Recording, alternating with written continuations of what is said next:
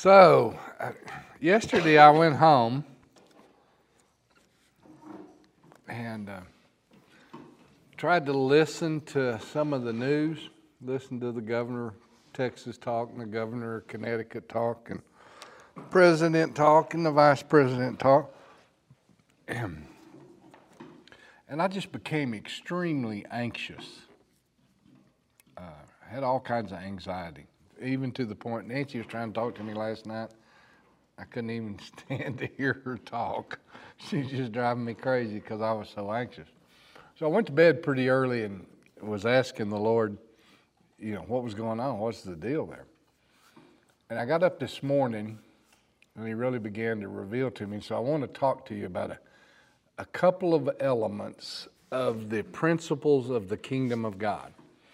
I don't I don't know how we rank all these. There's several principles there, but I don't know how we rank them.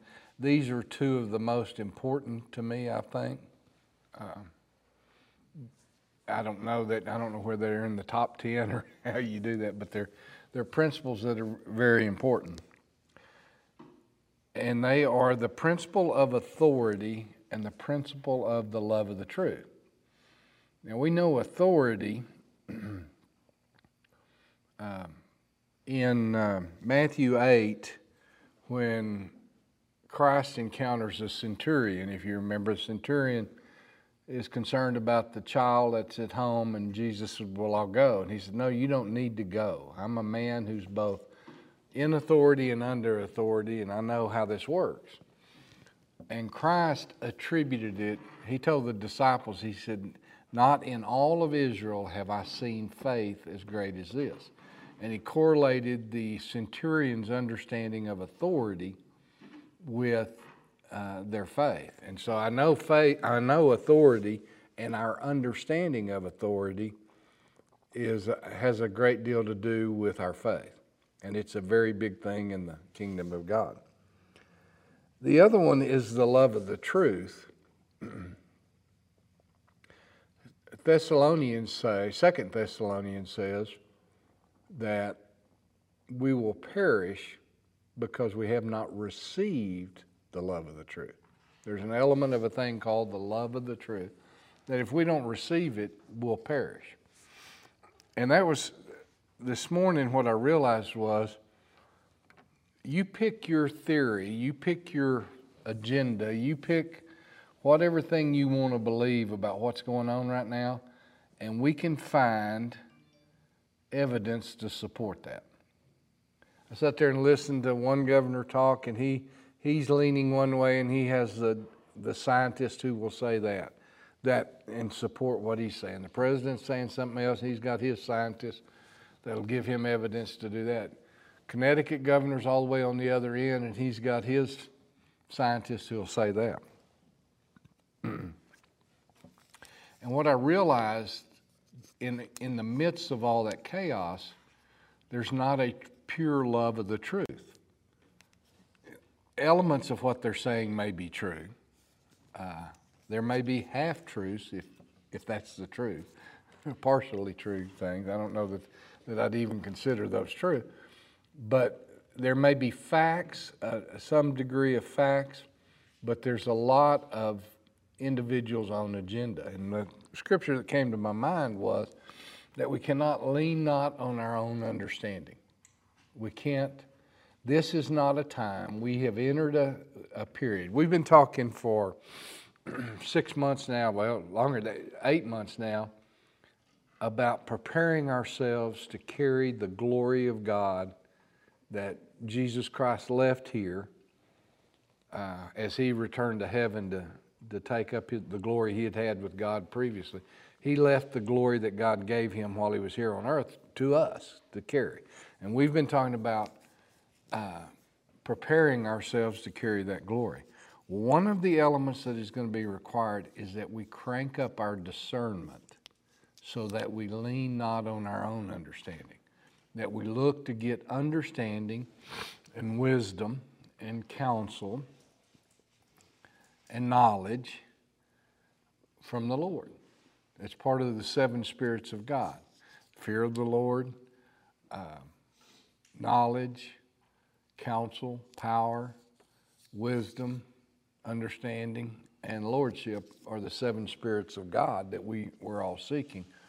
But we, today, we can't lean on our understanding or the understanding of science.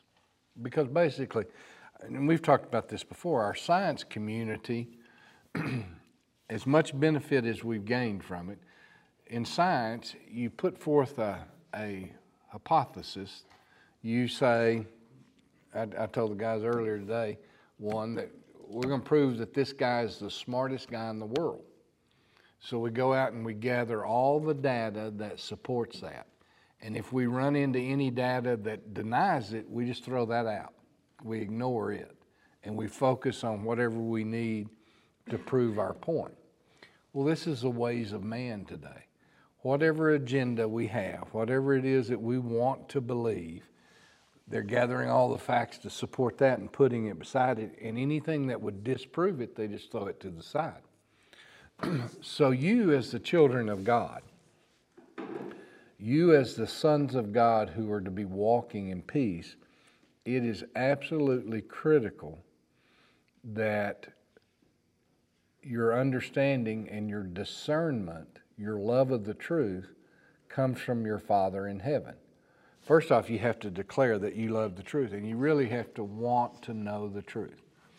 But beyond that, you have to trust that the Holy Spirit will give you. There's a gift of the Spirit called the discerning of spirits, but, the, but there is a gift called discernment where you can discern between what's true and what's not. That in your spirit, these things will register or you'll reject them immediately. And, and what the, I think my anxiety yesterday was the absolute absence of the knowledge of God or the absence of God in their knowledge and the absence of the love of the truth in the things I was hearing as I was trying to find out stuff. No matter where I went, what channel I turned to, who I was listening to, I couldn't find truth. I could not. There was no truth there. So I finally had to settle in to just sitting down and talking to the Lord and say, Show me what's true here. Let me understand what's true. And so, moment by moment, day by day, hour by hour, but moment by moment, we all are going to have to inquire of the Lord what is it you would have me do here? What is true here? What's not true? Which way am I to go? turn my head to the right, turn my head to the left. Let your Holy Spirit guide and direct me in all that I'm doing because the world is becoming more and more chaotic in the midst of this. We have, uh, after seven, uh, eight weeks we've been doing this now, I guess, or seven weeks, something like that. and everybody was kind of headed in one direction. You know, now we got people with guns and knives and everything else storming Capitol settings. Half the world wants to be released, the other half thinks it's way too soon. and as I've told you before, you have to rely on the Holy Spirit. But I mean, even to find out what's true. We are hearing some of the craziest things concerning this virus now and concerning events in the world that you, in, in order to have peace and joy in the Holy Spirit, this discernment of the Spirit is going to be critical. For you to be able to sort through those things that are factual and true and those things that have nothing to do with God, that are just rantings of mankind. So let me just say to you, in your in your petition of God, not only for yourself, but for people around you, but I would say for our leaders. Pray that the Holy Spirit will have an outpouring, not only of wisdom and revelation, but of a desire, a passion uh, of loving the truth, and that discernment might be upon uh, the people of the globe, that will begin to discern the things of God and acknowledge His presence in all the things we do, so that we'll know uh, for sure which way we should go, which path we should go down, and we won't be troubled or anxious or um, deceived in what's going on. Okay? Thoughts? Anything the Lord showing any of y'all? Questions? Comments? Those of us who are doing this Daily Walk Bible, we're coming back to the, the rebuilding of the wall around the holy city. I want you, and that one of the things they noted there was that one of the senses of motivation was that uh, both for protection but also for a demonstration of God was they built the wall outside their own home. Well, you guys, guys and ladies, are the city of God now. You are the dwelling place of God. And the wall that you are building is that presentation of God in the earth today. And this discernment will help you with your presentation of the living God and carrying His glory. You are intended to carry that glory. The world needs to see it. God is giving you an opportunity to put it on display. This, this is a this is a necessary two things understanding of authority by what authority you're doing these things and who gave it to you and the the love of the truth is what will equip you to carry that portion of the glory of God that's been assigned to you okay?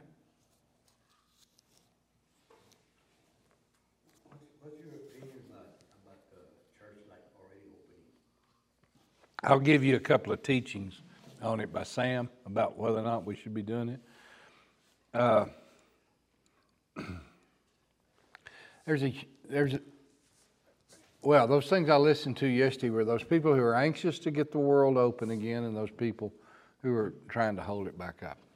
I mean, there's no doubt people need to be out having jobs, doing things. We, we're, there are a level of difficulties that are coming up because people are not able to get out and do their jobs.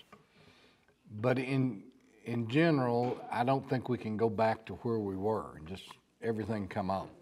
And one of those is those uh, those meetings. You know, they gave they have a they have a condition under which churches can meet. I think two rows between you. You got to have an empty pew, and you got to have six feet on the sides, whichever way you're going to do it. Um, I think this exposes a bigger question, Louis. Is the only place we can experience God is it in those churches? How, how does the Holy Spirit work with it? I mean, can what, what you're describing there, or what we're talking about, is flesh and soul.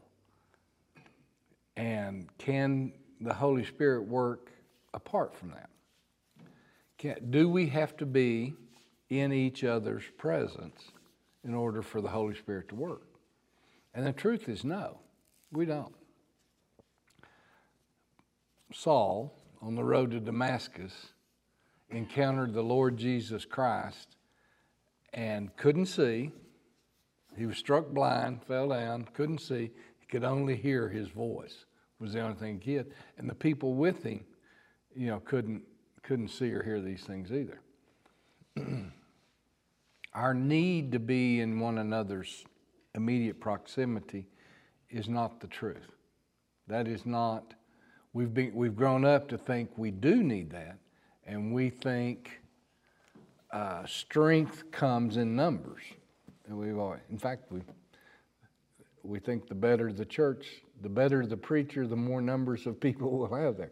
You know, and these things aren't true. They're just not true. And that's part of what God's revealing to us. Now, is it nice to be with among other believers? Oh, yeah, absolutely. But is it necessary? Is the second question. And then I think the last thing that is exposed in that, or has been exposed by this process, are Christians uh, who don't understand. That's why I said this element of authority. Don't understand authority. And here's their declaration it's my right together. And they're talking about individual rights that are given in the, in the uh, Constitution or in the Bill of Rights, really. The truth is this if God is sovereign, how many rights do I have? None. So there, I, I mean, God's exposing, and I think He's probably working on it in us as the body of Christ to recognize His sovereignty, because we really can't demand. we have no right to demand, nor do we have any rights if our God is sovereign. So we're kind of double minded there. We as Americans love our God, but we love our rights. And the, we got to we got to get that thing resolved. So I think this thing's being exposed so that the Holy Spirit can press on us and work on us in that area. The other thing is we know um, the elderly are very susceptible. Most congregations have a large number of elderly. There is the thought that we'll gather as Christians in, in the name of Christ, we'll gather in these things, and a hot spot will break out, and this thing will come back, and people will be hated because of what they did. That the world will hate the church because the church brought the coronavirus back by gathering together. You know, New Orleans caught a lot of flack because they they had the Mardi Gras, and out of that Mardi Gras where all that uh, infection in, in New Orleans came. We know New York just because there's so many people and on the subway and all that thing came up.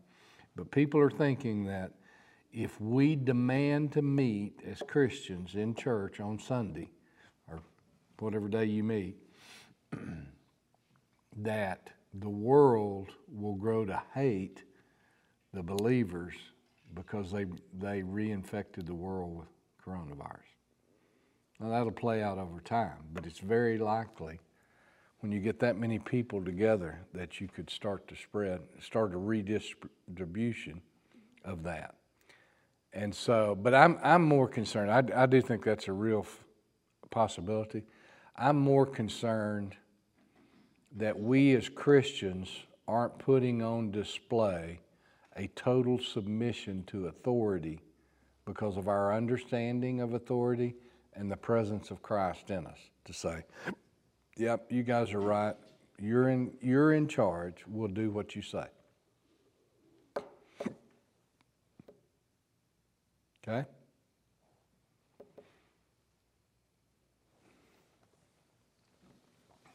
All right, let's go. Travis left because he thought it was time to go to work, so I guess we better go chase him. Talk to all of y'all soon.